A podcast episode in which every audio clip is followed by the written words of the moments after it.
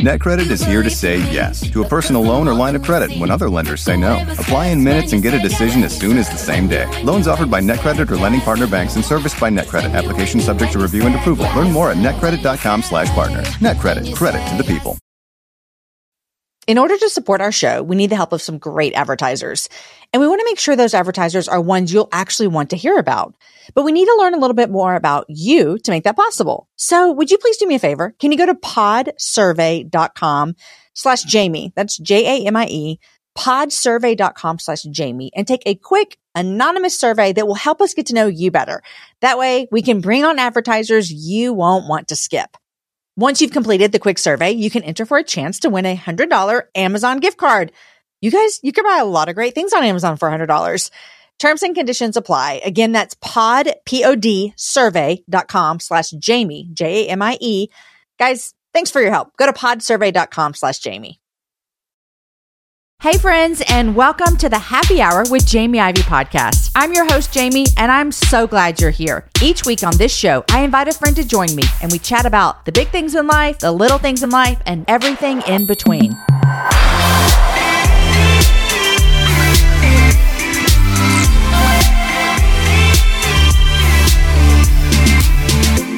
Happy Friday, friends, and welcome to the Happy Hour. Today, in our Christian faith, we celebrate Good Friday.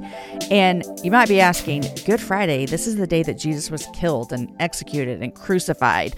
Um, and we do celebrate it as Good Friday because of what happens on Sunday. And we celebrate it as Good Friday because of what Jesus endured and took on on the cross on that Friday. And so, if you've been a Christian your whole life, if you've been a Christian for 25 minutes, or if you don't even believe this Jesus that we talk about, I want to tell you that this is a conversation that you're going to want to lean in close to. Today on the show, my friend Rebecca McLaughlin is back, and you guys, I can't help it. I just want to talk to her about everything she writes because I love it so much. I just soak it all up, I take it all in. Today, we're talking about a book that she released uh, earlier this year. It's called Is Easter Unbelievable? And I want to tell you, by the time you hear this episode, Easter will be probably long and gone, but this is a book worth getting. It is very, very small. It fits in the palm of my hands. It's about 60 pages. I read it one morning.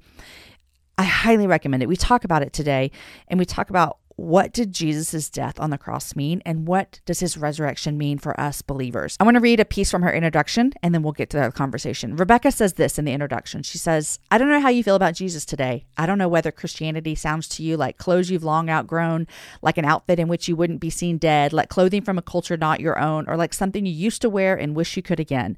I don't know whether you've been hurt by Christians or seen Christians hurting others. I don't know if you're living your best life now or trudging through a trench of hopelessness. None of us come to questions about faith without feelings, good or bad, or just indifferent. But if we're honest, we all long for hope beyond the grave, some kind of happy ending for ourselves and those we love. You guys, we dive into that conversation today. I'm grateful for Rebecca and the work that she's doing. Check out her book, Is Easter Unbelievable? Four questions everyone should ask about the resurrection story. We're diving into those questions now. Here is my conversation with Rebecca McLaughlin. Rebecca, welcome back to the happy hour. Thank you for having me virtually, long distance. Well, our long distance relationship continues. It is a continuing relationship, and you were just on the show in December, and I I am never tired of you, and I don't think the listeners are tired of you either. And so, as long as you don't get tired of me, we'll continue to ask you back, Rebecca, all the time because That's it's really an kind. honor to chat with you. That's really kind. Well, I want to I want to start before we jump in. Today's Good Friday, and so we're going to talk about what that means for us as followers of Jesus, and even what Sunday means for us, even um, more as followers of Jesus. But I want to start out by just telling you this: is yesterday we're recording this on a Monday, and yesterday at church, Rebecca was um, we started our very first class and we're going through secular creed. Oh, and, yay. and I'm a table leader. And so I got my little table leader discussions. And so we're going through, and it took everything in me not to be like, you guys, I'm talking to Rebecca tomorrow. so um, your work is is infiltrating my church, and I'm super honored uh, and excited about oh, it. That's wonderful. Thank you for sharing that. So great. Okay, so today's Good Friday as the show is airing. And um good I was telling let me set the stage here.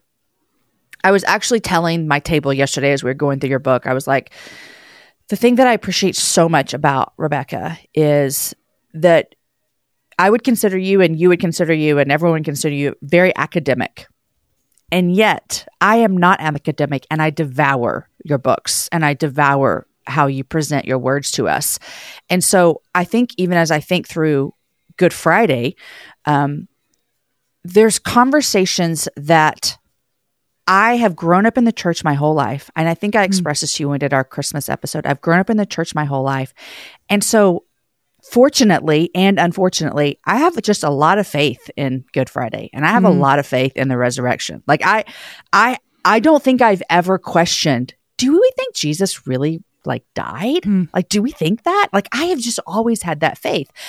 And so when I interviewed you for the Christmas episode about Jesus' birth and his life, to me, it was this kind of wake up call of like, okay, Jamie, there are millions and millions and millions of people who question the things that you just take it like you believe it. You mm-hmm. read it in the scriptures, mm-hmm. you read the gospels, and you believe it. And I found myself thinking that again as I read your book um, over the weekend called Is Easter Unbelievable? Four questions everyone should ask about the resurrection story. And so I want to start by saying I'm grateful for your work because it actually causes me, who has a lot of faith in these things, to realize I need to understand these. So, this book, Rebecca, is wonderful. It answers um, four questions Is Jesus' death ethical? What kind of God would punish sin? Who qualifies as a sinner? And how is the brutal killing of an innocent man just? So, I want to start with a question that I often ask authors Why this book? What made you want to write this book? A little bit like the, the Christmas book, actually. I think that there is so much familiarity in our culture with. Mm the basics of the Christian message, or at least, um, I mean, sadly, I think there's probably less familiarity with the true basics of the Christian message than people realize. But people are, are used to the idea that Christians are claiming that this first century Jewish man was the Son of God, that he died on a cross, and that he rose from the grave. Like that's something that people have, have heard and sort of become familiar with, whether they believe it or not. And like like you mm-hmm. say, there are mm-hmm. some people who say, "Do you know what? That that sounds completely implausible to me. Like I, I didn't believe a word of it." Mm-hmm. I think there are also a lot of people who think, yeah, like that's a thing that's out there. Maybe it's true, maybe it's not. I, I vividly remember talking with a, a, young woman when I was an undergrad, and we were having kind of a little Easter get together before a, an Easter service and, and sort of inviting all sorts of friends who, who weren't part of the kind of Christian fellowship there. And I remember we're talking to this young woman and her saying, Yeah, I think Jesus is probably the Son of God. And it was like she could, on the one hand, believe that at least mm. at hmm. some level, and on the other hand, it made zero difference to her. Like right. it was as if that that knowledge, that belief, could just exist out there, mm-hmm. Like a sort of theoretical belief that you and I might have that doesn't actually change our lives at all. Mm. Um, I mean, it's going to be a little bit of a weird analogy and potentially a completely unhelpful one. So forgive me, but um, as I look out at the sky, you know, I walk down the street and I see the sun, and I'm like, yeah, you know, I, I know that the Earth revolves around revolves around the sun. Like it's something that I know because scientists have told me that's the case, not because I've actually looked into it myself. It's just like mm-hmm. this is what I've heard from science, and it doesn't make any practical difference to my life. I'm like, oh, there's the sun. I mean, the sun makes a difference, but like the fact that the Earth revolves around the sun, who right. knew, kind of thing. Mm-hmm. Like if if the sun revolved around the Earth, it wouldn't make any practical difference to my day to day life. Mm-hmm. And it seems like there are a lot of people who, who, who are walking around thinking either, yeah, you know, Jesus is probably the Son of God. Yeah, maybe he did die on a cross. Well, maybe he rose without realizing, no, no, no, this is these are life and death questions. Right. These are like stake your your whole like put all your cash on this question or not. Mm-hmm. Um, we can't be only moderately interested or mm. sort of yeah unsure, but is it really worth our time to look into? Mm. So so part of the reason I wrote is Easter unbelievable is to help people say, okay, wait a minute, let's let's look at these claims afresh mm-hmm. and let's get serious about a did this happen and b if it did, what difference does it make to me now? Mm. That's really good because I would guess that that would be that would encapsulate so many people in the America because it is mm. such like a it's it's felt as like this quote unquote Christian nation and it's really easy to kind of believe these things but they don't actually change your life like you just said um, mm. and I really appreciate it. Okay, I want to dive into some of the things that you say in here and I'm not going to go through each of the four things guys I want to let you know this is um, a book, if you're out there and you're like, oh, I don't like really reading, I'm going to tell you you can read this book in about like an hour and a half, two hours. Um, it is really, really um, compact and complex all at the same time. So I want to say this. Let's just dive into Good Friday. Here we go, Rebecca. You say that the love shown in Jesus' death is even more stunning than the love shown in his life. Can you kind of unpack that? Because you, you start, you talk mm. about all the things that Jesus did in his ministry years, which we can probably name them. Even if you don't even go to church all the time you could come up with some things culturally that you've heard about jesus christ. But you claim that his death showed more love than even the things he did while he was alive. Can you unpack that for us? Mm. yeah D- jesus showed extraordinary love during his his life on earth and his ministry in ways that actually shapes how we even think about right and wrong today. Um, mm-hmm. and we don't always realize that because again we're sort of so so used to it and the way that it's shaped our culture that for example our belief, which we probably share regardless of how we would identify spiritually, our belief that like all human beings are fundamentally equal and that the strong and the rich and the powerful shouldn't be trampling on the weak and the poor and the marginalized, that, you know, men and women are equal, that little children are important and, and precious in their own right and not just like possessions that we can kind of discard or abuse at, at will. Like all, love across racial difference is a, is a good thing. Like all of these things actually come from Jesus's life and teaching and the disruptive impact that it had on the world. So why would I say that Jesus' death shows even more love than his life? Well, Jesus' teaching is is profound and beautiful, and, and it ultimately led to his death. But in the moment of his teaching, it didn't cost Jesus to to teach those those extraordinary truths about about human beings and, and about God. Um, Jesus went went around healing people, and, and, it seems pretty clear in in the the gospel stories that Jesus can can heal people. Like actually pretty easily. Um, you know, sometimes he touches people to, to make a particular point, but sometimes he heals people just from a distance. Like he says the word and somebody's healed. Um, sometimes he prays sort of out loud, but then he usually points out like, I wasn't praying for me, but for you guys. You know, like I kind of want mm-hmm. you to say oh, this, this is, is, for you guys. Yeah, yeah, this is for you guys. This is so. So it, it's like Jesus can almost. I mean, effortlessly is maybe slightly too strong, but like almost effortlessly do things which you and I couldn't do in a million years. And yet, when he goes to the cross, Jesus is showing his love for us in a way that cost him profoundly. And we see this, um, we see this actually especially illustrated um, and communicated to us in, in the narratives we have about the, the night that Jesus was arrested, when he sort of famously go, goes with his disciples to this garden called Gethsemane, and then, and then he, he prays to God and uh, to the Father and we see Jesus sort of struggling in prayer there. We see him agonized. We see him like pleading with the Father to, as he put it, let this this cup pass fr- from him.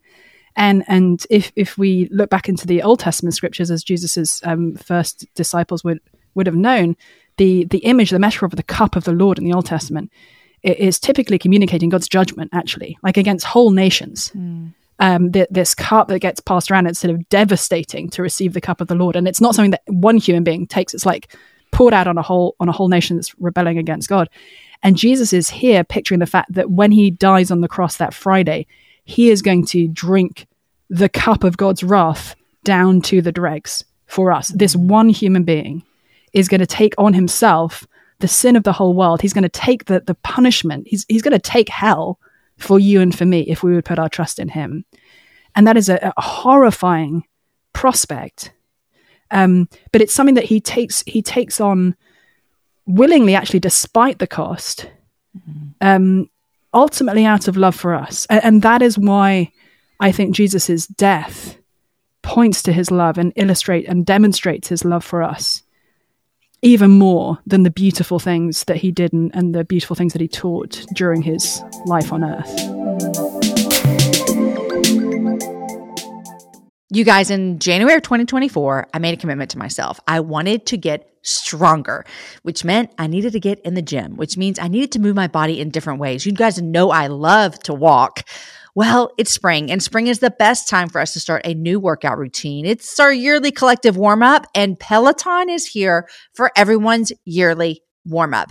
This is the best time to get into a good rhythm, to tap into your power, and build towards your summer you. I love my Peloton. It accommodates to my schedule with a variety of class links to choose from. I can choose a 30 minute class. I can choose a 45 minute class. If you only have five minutes, there's literally a class to get you moving your body in five minutes. Peloton has a range of class types fit for every goal and every mood. There are classes if you want to hear country music, if you want to hear uh, rock, if you want to go back to the 80s, If you can't run, take a walking class. Need some grounding? Try yoga. If you want to level up, go for their Pilates or HIIT workouts. Here's what I love is that you can move at your own pace. And that is what I'm learning that my body needs right now. It needs to move at its own pace. Peloton makes the process easier with personalized recommendations and guided programs that take all the guesswork out of working out. You guys, we think about so many things during the day. Let's take the guesswork out. Let's jump right in and let's keep our fitness journey fresh every single day. Peloton has everything you need to get you where you're going. Whether you prefer to run outdoors, row or ride at home, or strength train at the gym, Peloton has something for you. I personally love a good 45 minute hip hop class. It gets me moving. It gets me excited. It's my favorite genre of music. Just ask my kids. Get a head start on summer with Peloton at onepeloton.com. That's onepeloton.com. It's beautiful and profound to think about um, Jesus willingly knowing and doing that because, you know, some people would say, like, was this, did, you know, did Jesus know? Did Jesus know that he was going to end up here? Was he just living 30 years and then started a ministry and all of a sudden he's like, oh, wait, is this how this is ending? And to know that Jesus knew that this was the path for him to take the whole time is like mind blowing. Yeah, yeah. And he teaches he teaches his disciples and he has to tell them multiple times they don't mm-hmm. get it. They mm-hmm. absolutely don't get it because it's the last thing they thought would be the plan for God's Messiah, God's like chosen king, promised for centuries that was going to come and save God's people. The l- absolute last thing that should have happened in their minds was for mm-hmm. the Messiah, the Christ, to be crucified, like to suffer the yeah the death most associated with with slaves and rebels um, to have like mm. instead of kicking the Romans out, which was probably what they were hoping God's Messiah would do, mm-hmm. f- for the plan to be that instead Jesus should be crucified by the Romans was like completely mm-hmm. the opposite of, of, what they would have envisaged. And yet, Jesus there is defeating a much greater enemy than the Romans. he's he defe- yeah. defeating sin and death and hell De- for us. Yeah. Um, mm-hmm, so yeah, he's he's he's conquering. You know, speaking of the cross, it, you talk a little bit in here about how we've kind of sanitized the cross over these mm. 2000 years. I mean, you see people wearing crosses around their neck. It's like just in churches. It's just we have we have made it different than what it was. But you talk mm. a little mm. bit about the reality of the cross. Can you speak to that a little bit about the reality of what that would have meant in, in that in that day and age when Jesus was crucified by the Romans? Yeah, I mean, in in some ways, the uh, crucifixion was um, very familiar to the first century readers of, of the Gospels and the people who were witnessing what was happening to Jesus because it was the way that the Romans um, dealt with rebels and made an example of, especially of slaves who were sort of trying to to rise up. And and the cross was very specifically designed to be both like maximally painful and enduring, like it wasn't a quick death; it was a slow and agonizing death, and it was designed to be maximally humiliating. Like th- this wasn't a sort of quiet, like you know, execution. Um, in you know, not that any execution is is pleasant, but this was you mm-hmm. know not mm-hmm. like a lethal injection done right. away in a prison somewhere. This was like a very public statement of this is what will happen to you if you try and stand up against the Romans. Mm. And so, so I think it's hard for us to really recognize like both the not only the pain but also the shame mm. of the crucifixion um, uh, but but it actually completely fits in with the the ethic that Jesus was teaching and modeling. Um, I love how he explains it to his disciples as, as to why it is that leadership in his kingdom is completely the reverse of leadership outside his kingdom. You know, he says, mm. um, even the Son of Man, referring to himself and and and connecting up with an Old Testament a sort of image of of this extraordinary figure who would um, receive a kingdom from from God Himself that would be like enduring and universal. So even the Son of Man didn't come to be served, but to serve and to give his life as a ransom for many. Mm. That Jesus is, is in many ways um, stepping into the lowest place and, and paying the price for us, mm. um, taking um, not only like I mean, it's it's extraordinary how many things that God is doing actually at the cross that that, that Jesus is is taking the sin of the world, the sin of anyone who would put their trust in Him, as being fully paid for and, and, and dealt with um, on the cross. And at the same time, Jesus is, is taking on himself our suffering. Mm. um, and and our experience of of brokenness and physical pain and, and, and alienation, and he's defeating death for us, which is the thing which I, I feel like that you know the the older you get, the less you can pretend you're never going to die. Right. Um, you know, many of us in our in our sort of very kind of protected and kind of health uh, conscious um, 21st century Western culture can go a decent proportion of our lives, often really, without confronting the fact that we're going to die. You know, maybe we've had grandparents die, or maybe we've had parents die, or maybe you know people we've um, loved who are closer to our age. But but the the further we're going on on in life, the the less we can fail to confront the fact, yeah, you and I are going to die, mm-hmm. and and and Jesus on the on the cross is giving us hope in the face of death, as well as all the other things that he's doing. Mm-hmm. There's there's so much kind of bound up in that. Um, he is the one person who can take our hand and walk us through death into resurrection life. Mm. A lot happened in that one day, Rebecca Lecco. That was a lot going on. Yeah. Yeah. Jesus, that was a busy day. Um, you know, historically, a lot of people can wrap their brain around Jesus's crucifixion for a lot of the reasons that you just said. Like it was common. If you look at history, this is the way that the Romans dealt with, um, you know, criminals, and so they can go like, okay, we can we can agree. Like, okay, mm. Jesus, um, a, a, rabbi born of nat, we can say that this man was crucified. Yeah. But then we get to the resurrection. Mm-hmm. And then we get a whole nother thing because now what we're asking or what God is saying is like, here's what we can believe. We need to believe that Jesus not only was killed, okay, historically we can wrap our brain around that, but he rose from the grave. This yep. is where people's minds just get blown, you know? Mm-hmm. And so in your book, you you walk through four pieces of evidence um, with why people can actually wrap their brain around that. I'll, I'll say them to you, and then I would love for you just to touch on whichever one you want. You cool. you say the outbreak, um, the message, the Romans and the women. And so, four um, pieces of evidence that you say that Jesus did um, truly, like he claims, rise from the dead. So, can you dive mm. into any any any of those that you'd like to go with? Yeah, I think I'll start with the outbreak. So, what I, what do I mean by that? Um, when when Jesus died on the cross almost two thousand years ago, he was the the seemingly failed leader of a tiny Jewish sect in a um, backwater of the of a backwater of the Roman Empire. There's very little, like if we were to go back 2,000 years, there's very little reason to think that anybody would be talking about this 2,000 years later. You know, this guy never wrote a book, he never ruled an empire, he never raised an army, he never sat on a throne. Like, he didn't do any of the things that usually get you recorded in history. Mm-hmm. And yet, here we are 2,000 years later, still talking about him. And it's not just you and me because we're weirdos. It's actually this, this is a, a, a, movement that is all across the world and that represents mm. the largest global belief system today and the most diverse in any way you want to cut it. So, what on earth happened to change, you know, this small? I mean, probably there were like a, a few dozen followers of Jesus after he died, like a few dozen sort of disciples, not just the, the 12 uh, chosen mm-hmm. apostles, but actually a number of women who traveled with Jesus and a number of sort of other disciples. So there was kind of, you know, little, little group.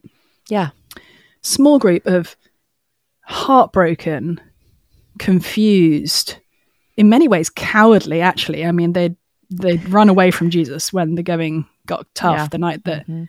he was, he was arrested. Um, Jewish followers of Jesus, like, how did those people mm.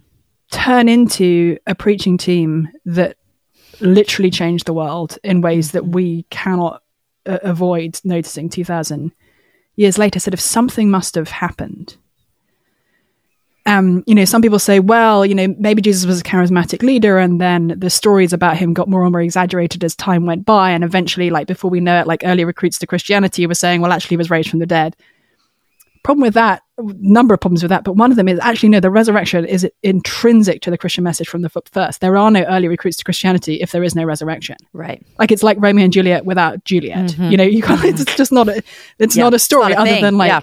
this leader died mm-hmm. so so so what are we going to make of this and and then we find um that you know the women is, is one of the examples I, I gave there is like oddly strangely counterculturally and counterintuitively the first witnesses of the resurrection, according to all the Gospels, are these these women And to us, that doesn't strike us as particularly strange. Um, but in that culture and in, in that day, the testimony of women was just not seen as as mm-hmm. legitimate as the testimony of men.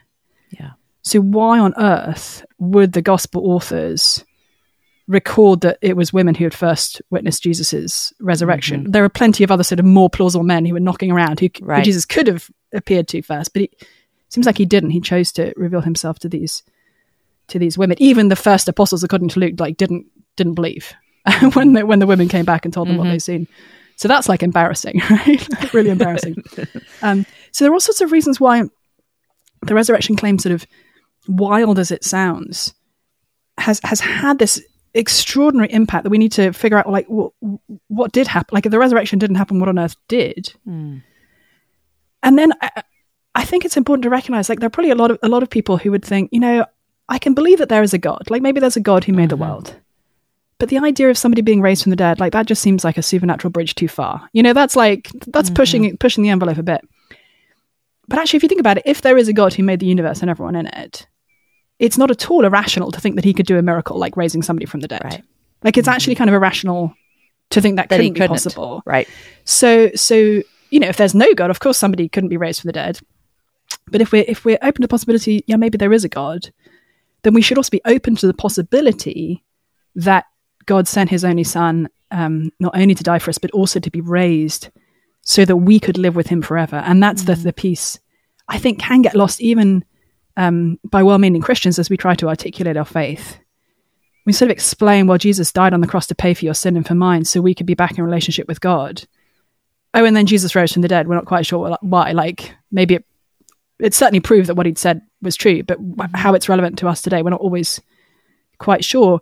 And actually, the the invitation of the Christian message is to be united with this with this Jesus who who died for us and and who who rose to not only to pave the way for us to have resurrection life, but actually mm. to to live with us, um, to to be, as he explained to one of his first female disciples, Martha, in, in John's Gospel, he is he is the resurrection and the life. Mm-hmm. Um, and and none of us truly can have life apart from Him, either before our death or afterwards. Mm. You know, speaking of the resurrection, you tell a story in here. Um, you started. You were talking about heaven at the end of this mm. book, and you talk about your friend Grace. Mm. And um, at at the point in the book, I, I, don't even know. I should have asked before I brought this up. At the point in the book, she was battling cancer, yeah. and she had already previously lost her spouse a decade mm-hmm. before. And um, I got a little teary eyed when I was reading it because what you hear a lot of people say, and I just want to confess, like this really convicted me. Like when I read this, is mm. you hear a lot of people say, like, well, I can't wait in death to be reunited with my loved ones. And mm. I can't and and we would have expected your friend Grace to say, I can't wait to be reunited with my husband, who she'd been apart from for a decade. And that feels very real and human, you know, mm. like this this desire to be back with the people that we've loved so much. And in and in the book, you tell that your friend Grace actually said we're often setting our sights too low and for her it was being united with her mm. savior mm-hmm. so can you expand on that a little bit yeah and i'll dry my tears uh, up over yeah, here no, no, grace grace died a few months ago and went to be with jesus mm. and um, i i got to know her after she was diagnosed with terminal cancer um, I had no idea what a gift it would be for me to get to know her in that period. I had reached out because this has been announced to the membership of our church, and I thought, you know, she's a somewhat older lady in our church. We, our church ten, trends very young, so you know mm-hmm. she was probably in her. I think she was in her early sixties thereabouts. Um, you know, we fought like after forty, there the, the demographics of my church yes. sort of slimmed down. So I was like, oh, yeah. you know, this sister in Christ who uh, I know is single and um, you know facing death, and I, I, I wanted to to reach out to, to sort of offer love. I had no idea, as I say, kind of how I would benefit from from our friendship. But yeah, one of the things she she'd shared with me was conversation she had sort of similar conversations actually both with her daughter and with her her brother-in-law. He was saying, you know, um, you know, daughter was saying, I think if heaven is a place where we'll get to see Papa again, you know, having des- dearly loved her father and, and, mm-hmm. knowing how much her mum had loved her father um, and who, who died um, 10 years previously. And Grace's response was, I think we're setting our sights too low. And, and that just so beautifully expresses the the biblical truth that even in the best human relationship, even in the most um, intimate and um, fulfilling human marriage, what we're getting is a tiny little echo, shadow, foretaste of Jesus' love for us. Know, marriage is actually at its best designed to show us Jesus' sacrificial love. And so we're actually foolish if if what we're looking forward to um, after death primarily is being reunited with those we've you know truly loved uh, uh, in, in terms of our, our human experience. Um, we're foolish if that's the thing that we're most looking forward to because even th- at their best, those relationships are pointing mm-hmm. us to something something even better. Um, and Grace knew that, and it was a joy to me to sort of walk with her through her final months and just get to kind of observe what it looks like for a, a, a Christian who believes in the resurrection mm. to die with with confidence and faith. Um, the very last text she sent me, uh, she she was a, a, writer as well and had written a number of articles for a local news station. Um, and they decided they wanted to sort of chronicle her her cancer and and sort of stay with her basically to the end of doing various kind of video and kind of audio projects with her. And she her last text to me says you know they, they've decided to follow me kind of to the end and I, am praying for opportunities to share my faith. Mm. i was thinking you know I, I, that's that is how i want to die. All the way to the end. Yeah well i read that and was was really convicted and and and remember praying and just asking God, you know, to like redirect my heart because it's not like I didn't it's not like I wasn't aware of like our, our greatest joy. It's not like I'm unaware mm. of that marriage is, is a slim reflection of what it like I have all this knowledge, mm. but then sometimes my emotions can get in the way and and I would feel myself like Grace's daughter saying, "Oh, this would be what I would be most excited about." And yeah. just really yeah. asking God, man, I it is it like you said it is a slim reflection of the love mm. that that jesus has for us and so I, I appreciated that story in there so much and i'm sorry about your loss as well but i'm super happy that grace has been united with our savior just mm. like she was looking forward to you guys this book is is really really like i said compact and um, very very very um, informative as well. It's called Is Easter Unbelievable? Four questions everyone should ask about the resurrection story. You can get it anywhere you buy books. Um, I really appreciate it. Uh, Rebecca, while I have you, I know that you also just released a Bible study called Navigating Gospel Truth, a guide to faithful reading the account of Jesus' life. And I was thinking about this Bible study because as we've been even speaking today, uh, we have said numerous times, you have said about how this would have been so. Um, this was so out of the the disciples concept of what Jesus mm. was to do.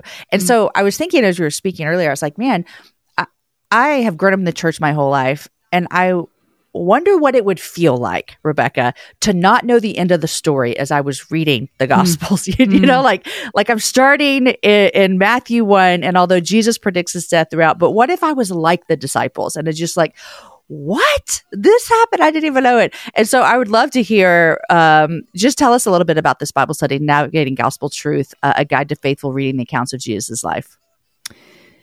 Yeah i had a, a lot of fun writing that study um, it, it, in some ways because it, my background is in english literature. Um, uh, I did a, a, PhD on like metaphors in Shakespeare, which you know people don't ask me to talk about that a whole lot these days. funnily enough, um, anytime you want to have a podcast episode, um, but but one of the things that that's always struck me is how um, you know will sometimes be asked if, if you're a Christian, or, or, you might ask if if you're not a Christian in particular. Um, you know, do you do you take the Bible literally? Mm-hmm. Or you, do you take the gospel accounts of Jesus' life literally? And usually, when people are asking that question, what they're really meaning is like, do you believe the crazy things that the gospels are telling us about jesus? Like do you mm-hmm. do you really believe that jesus you know rose from the dead for instance? Yeah. But but we frame it as do you take this literally? And and i think it's it's super important that we kind of pause and unpack that a bit. Because actually a lot of the time in the gospels jesus himself is very intentionally speaking in non-literal forms of of communication um, so, you know, one example is Jesus saying, you know, I am the good shepherd. And the good shepherd lays down his life for his sheep. Mm-hmm. Now, if we read that literally, then Jesus is saying that he is he is literally somebody who kind of walks around with furry mammals that have mm-hmm. four legs and go meh, you know, mm-hmm. like, and that he is planning to die for those furry mammals. Mm-hmm. Now, when we kind of put it in those terms, we realize it's it's absurd to think that Jesus is speaking literally. Instead, right. what he's doing is he is he is gathering up this massive Old Testament metaphor um, of of God as a shepherd. You know, famously in Psalm 23, "The Lord is my shepherd; I shall not be in want."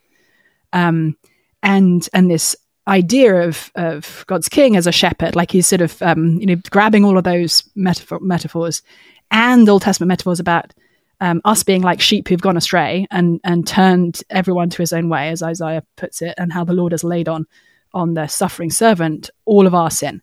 So he's sort of gathering up all these Old Testament metaphors into this picture and saying, "I'm the good shepherd. The good shepherd lays down his life for his sheep." Mm-hmm. But we need to kind of understand, like, how do, how do metaphors work for us to really faithfully understand what Jesus is saying there? Because if we read it literally, we're going to misunderstand him. And that's true time and time and time again in the Gospels. Now, some people say, well, okay, if you're going to say some things in the Gospels are metaphors, then why can't we just use that whenever something's inconvenient? Mm-hmm. So, like the resurrection, can we just not say that it's a like metaphorical resurrection? Well, actually, no, because the Gospels are really very clear that they are talking about a, a physical, bodily resurrection. You know, have mm-hmm. Jesus come and like he's eating things and touching mm-hmm. people and whatever, like after his after his resurrection and yet so so we need to kind of hold these two pieces together and we need to recognize that often jesus is telling stories um, parables as we sometimes call them in the gospels and we need to think okay how do we faithfully read a story which is not necessarily telling us um, about historical realities so for example the famous parable of the good samaritan mm-hmm. um, when jesus reports this you know crime happening between um, jerusalem and um, you know Jericho, and you're, you're thinking, well, the, the point of this story is actually not Jesus reporting on a crime scene and you know somebody dial nine one one and get the police here right. because you know this guy's been beaten up. Uh-huh. Um, he's actually communicating profound r- truths about us and about God mm-hmm. through this story, and so so I, I wrote this Bible study to to help us kind of navigate these different kinds of of communication, whether it's metaphors mm-hmm. or stories or this funny thing called hyperbole, which is like extreme exaggeration to make a very serious point. Like how do we mm. how do we navigate these things? So good, you guys. You can get this. Uh, it's out now already wherever you get stuff. Navigating gospel truths. You know, Rebecca, I want to say one of the things that has been really profound for me in the last probably I don't know ten years of my life is um, knowing why I believe what I believe. And mm. and I mm. mentioned to you probably every time I interview you of just like taking these concepts that I have had so much faith in for all my life and really mm. figuring out why do I believe these things? Why do I believe these things? And I remember about probably 15 years ago now, I was having a conversation with one of my kids and they, I mean, he's 19 now. And so, you know, he would have been a, a little bitty, little bitty kid. And he asked me a question that was really profound about faith and I didn't know the answer. Mm. And I said to him, I said, well, you know what? How about when your dad gets home, we can ask him because your dad's a pastor. mm-hmm. Let's just throw all these his way.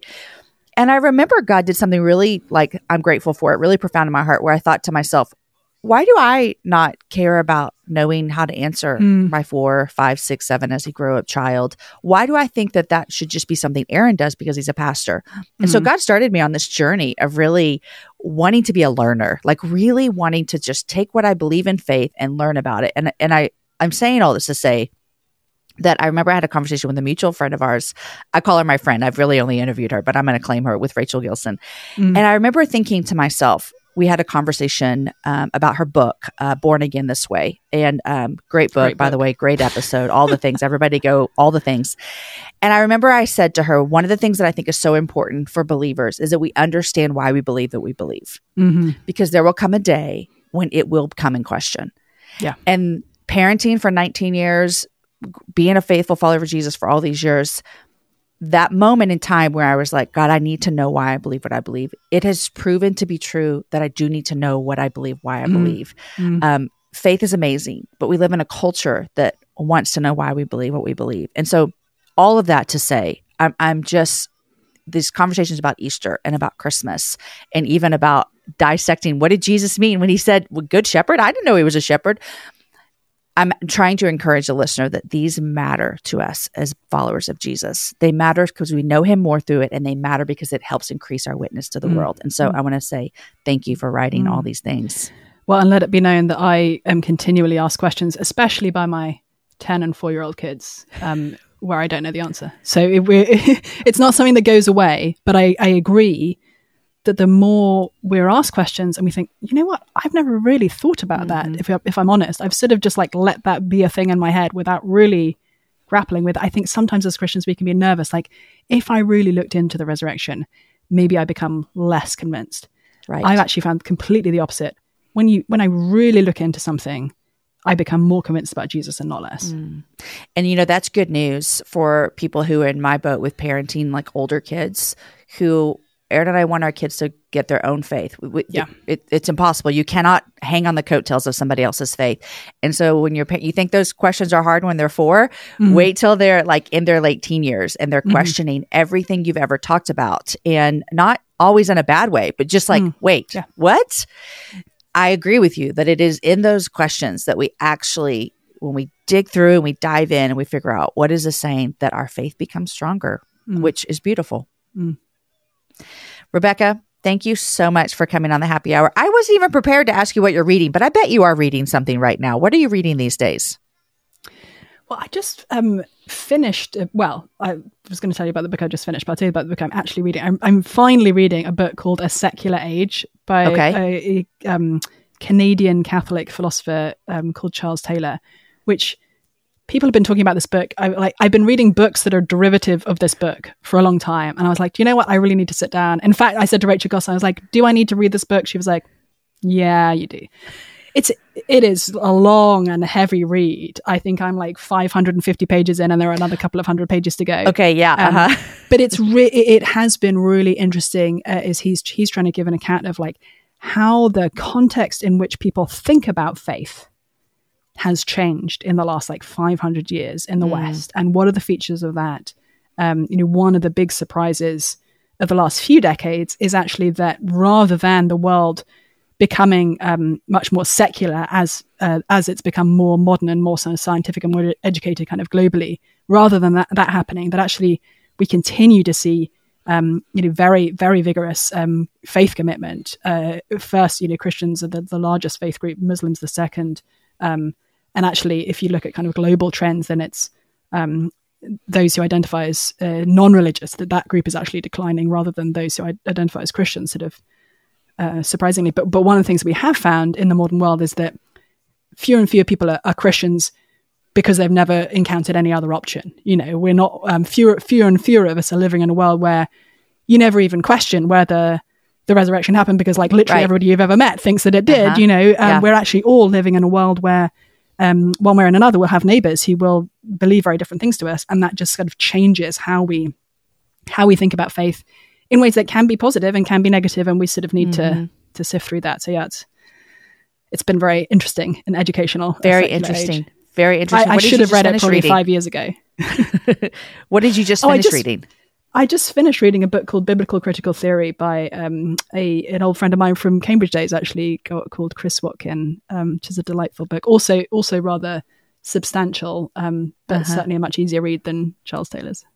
I love it. Well, Rebecca, thank you so much for um, the work you're doing. Thank you for coming back on the happy hour and um, grateful for all you're doing. You too, Jamie.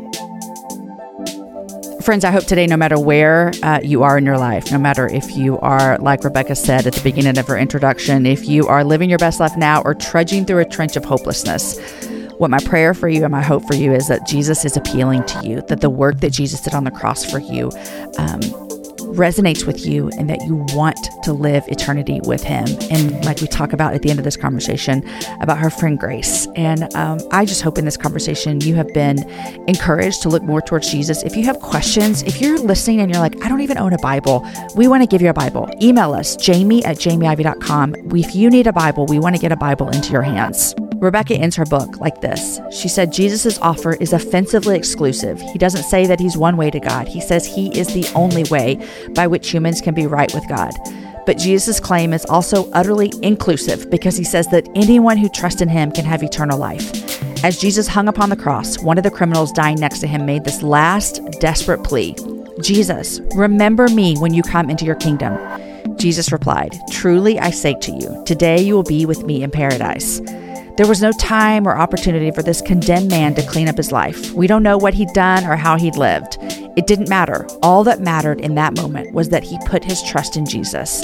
And instead of saying, Well, we'll see, I'll check your scorecard when I have a moment, Jesus said, You're coming right with me. Friends, that is my prayer for you as you listen to this conversation today. The Happy Hour with Jamie Ivey is a production of Ivey Media Podcasts. Executive produced by Jamie Ivey, produced by Lindsay Sweeney, edited by Angie Elkins, show notes by Nikki Ogden, art by Jen Jett Barrett, original music by Matt Graham, and I'm your host, Jamie. Have a happy hour with a friend.